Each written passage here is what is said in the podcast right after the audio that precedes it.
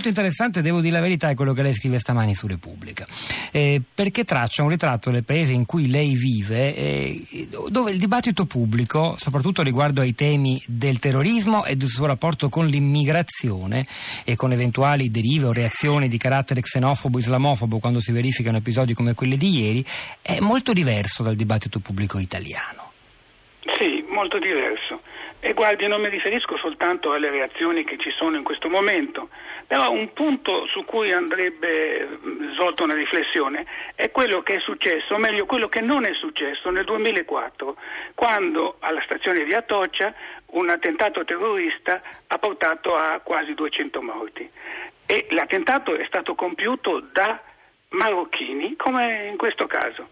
Ebbene, c'è stato non c'è stata alcuna reazione contro i musulmani, non si è parlato di religione, non si è parlato, non c'era nemmeno un grammo di xenofobia. Beh, questo eh, mi sembra una cosa importante. Era il 2004, eh, eh, anche in Italia sì. forse le cose erano diverse. Oggi? Mm, sì, sì. Oh, beh, ora, ma infatti la preoccupazione è che dopo Barcellona le cose possano cambiare anche in Spagna. Eh, perché? Perché ci sono vari elementi. Ormai questo tipo di terrorismo che si può definire ormai endemico eh, fa sì che tutti ci sentiamo esposti. E direi ehm, non sono d'accordo su questa visione, devo dire, della guerra, perché per due motivi. Uno, la guerra ha un fronte, ha un quartiere generale del nemico e quindi in questo caso sarebbe l'ISIS, ma anche se l'ISIS fosse smantellata completamente in Iraq e in Siria, le cose potrebbero benissimo continuare perché non c'è nessuna relazione di tipo logistico e organizzativo tra l'ISIS e eh, quello che avviene nei nostri paesi. C'è un'ispirazione ideologica, c'è un'affinità e c'è soprattutto l'impatto della, della notizia. E qui c'è quell'altro elemento molto importante. La guerra tende a sconfiggere la forza del nemico, tende a indebolire la forza del nemico. Il terrorismo no. Il terrorismo eh, vuole ottenere dei risultati psicologici, vuole creare lo smarrimento, vuole diffondere il pessimismo, vuole diffondere questa visione che ormai siamo sconfitti, eh, che ormai eh, la nostra civiltà non ha più niente da dire, non è più capace di difendersi e in questo sono d'accordo con chi mi ha preceduto che stiamo esagerando nella, in questa visione eh, apocalittica come se stessimo a, alla soglia del vero tramonto dell'Occidente, per, per citare un classico.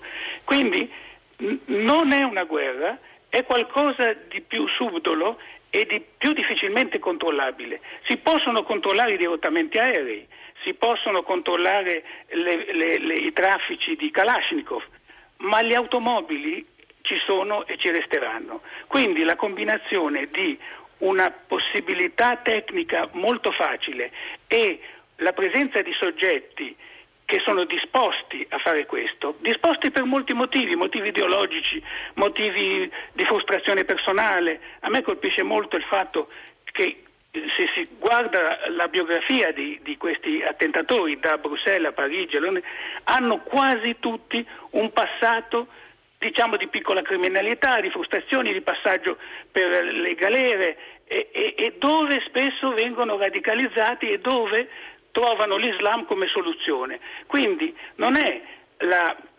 radicalizzazione dell'Islam, ma l'islamizzazione del radicalismo. E allora questo è molto più difficile da controllare. Senta, eh, ambasciatore Toscano, questa notizia, gli attentati sono arrivati, peraltro è una coincidenza de- della cronaca, poche ore dopo lo sbarco da, dalle coste marocchine, insomma, da, da, l'arrivo su, sul territorio, il tentativo di arrivo sulle, in territorio spagnolo, anzi in realtà l'arrivo nelle enclave eh, africane della Spagna, sì. Ceuta e Melilla, di, di immigrati. Sembra quasi che si stia riaprendo un flusso proprio in corrispondenza coincidenza con i giorni in cui il, il, canale di Sicilia sembra essere meno trafficato da migranti che puntano dalla Libia verso l'Italia. Sì, sì lei ecco. fa bene a stabilire questo legame. Vede, è come, è come l'acqua. eh, nel momento in cui si chiude uno sbocco eh, l'acqua cerca di riversarsi per un altro canale. Ecco, però noi in Italia siamo abituati ormai, causa il dibattito dei politici, quello che raccontano i media, a collegare direttamente i migranti e, e terrorismo. E ci par di capire che forse in Spagna, anche da come ne parlano oggi degli attentati, dico, i giornali spagnoli, questo legame non sia così diretto, ma lei che in Spagna ci vive teme che invece magari accadrà più o meno lo stesso di, di, Ma che certo sta accadendo che può qua. accadere. Certo che può accadere, tra centinaia di migranti è, è quasi inevitabile che ci sia qualche elemento eh, che può poi eh, trasformarsi in terrorista. Però vede, anche qui andiamo a tutte le biografie dei- degli attentatori in Europa. Sono spesso cittadini dei paesi, sono spesso seconda o terza generazione di immigrati, quindi se noi volevamo impedire l'arrivo di migranti pericolosi dovevamo pensarci magari un secolo fa, quando il colonialismo ha importato, eh, prima il colonialismo ha importato eh, diciamo persone a Parigi o a Londra e poi le esigenze dell'economia in Germania. Quindi ehm, focalizzarci adesso sui eh, migranti che sbarcano oggi sulle nostre coste come pericolo mi sembra un po' diciamo perdere la focalizzazione giusta.